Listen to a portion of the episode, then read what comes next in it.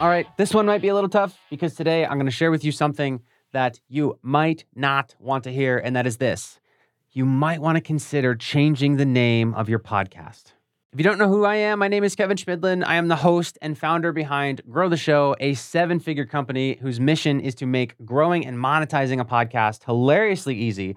And today I want to talk to you about why your podcast name might be the reason why your show isn't growing. This episode of Grow the Show is sponsored by Riverside.fm, the leading platform to record studio quality podcasts. More than 70,000 other podcasters use Riverside, including myself, Guy Raz, Gary Vee, Spotify, and even the New York Times. Riverside is not only great because it has unbelievably high recording quality, regardless of your or your guest's internet quality, but it also gives you separate audio and video tracks for each person speaking. It's high tech, but easy to use. Unlike Zoom, you don't have to have anything installed on your computer, and your guests don't either. And did I mention that the audio quality is way better? If you're recording your interviews remotely, get off of Zoom now and hop into Riverside for your next interview. Your listeners will thank you. Head over to riverside.fm and use code GROW, that's G R O W, to get 60 free minutes of recording and 15% off a membership plan. The link is in the show notes. Over the past four years of growing and monetizing podcasts, I've been lucky enough to have conversations with literally thousands of podcasters. And those conversations almost always start with me saying, What is your show? And people answer that question with the title. And I'm able to judge that based on how much that person has to explain to me what the show is after they say the title.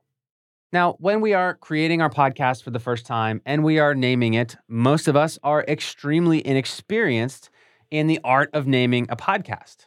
And so, what a lot of us do is we try to be super creative behind the name of the show and like get really cute with the phrasing or make up words or turn the phrase a little bit, have double and triple entendres, or we name the show after ourselves because we want the show to grow our own personal brand. There's nothing wrong with that. But what I have discovered is that the shows that grow the fastest are the ones whose names are the most self explanatory.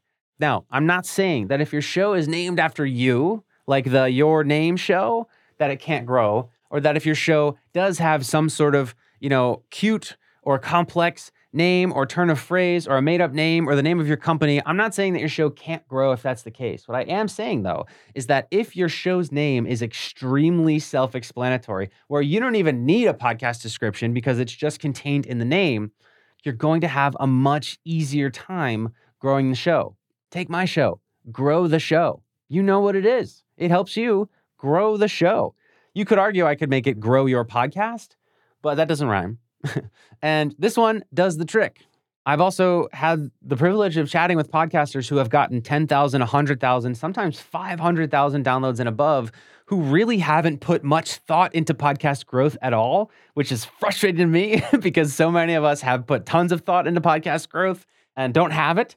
But there are tons of folks I know who are like, oh, it was kind of easy for me. I don't know. My show's just growing. And it's really frustrating because I'm like, oh, you don't even know how lucky that is but it's actually not lucky. The reason why their show is growing so well is because their show's name is self explanatory. The name is just something basic. It's something that people might search for in the podcast apps and come across.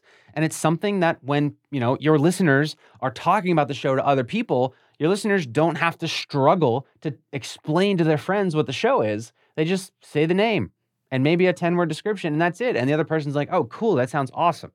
But again, if your show's named after you and your listener wants to spread the word about your show, then they're going to say, oh, you should listen to the Joe Schmo podcast. Really? Who's Joe Schmo? Oh, it's this person who does this thing and the show has all these interviews. And now you're relying on your listener to be able to sell and pitch your podcast. When, in my experience, it's hard enough for the podcaster to succinctly pitch their podcast. If you're relying on your listeners to do it, it's probably not going to work. They're probably not going to do a great job of selling you and your show. But again, if your podcast title is self explanatory, it's easy, it's not cute, it doesn't require too much thought, then it's just going to put so much less friction on the spreading of your word.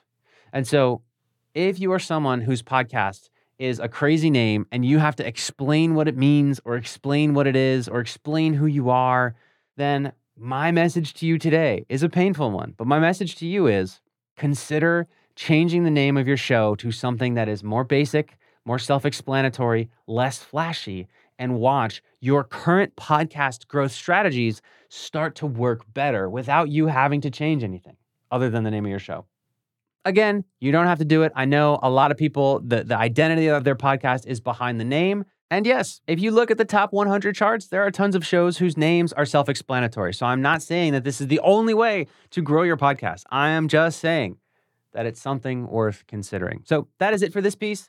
I hope this week's episode brings you the most downloads you ever gotten in an episode of your show. And if you want to rap about this, if you want to chat about whether you should or you shouldn't change your podcast name, join us in the free Grow the Show Facebook group. We've got more than 3,000 podcasters in there, and we'll be able to weigh in and let you know if your name is self explanatory enough or if you can get away with leaving it as is. I hope to see you there.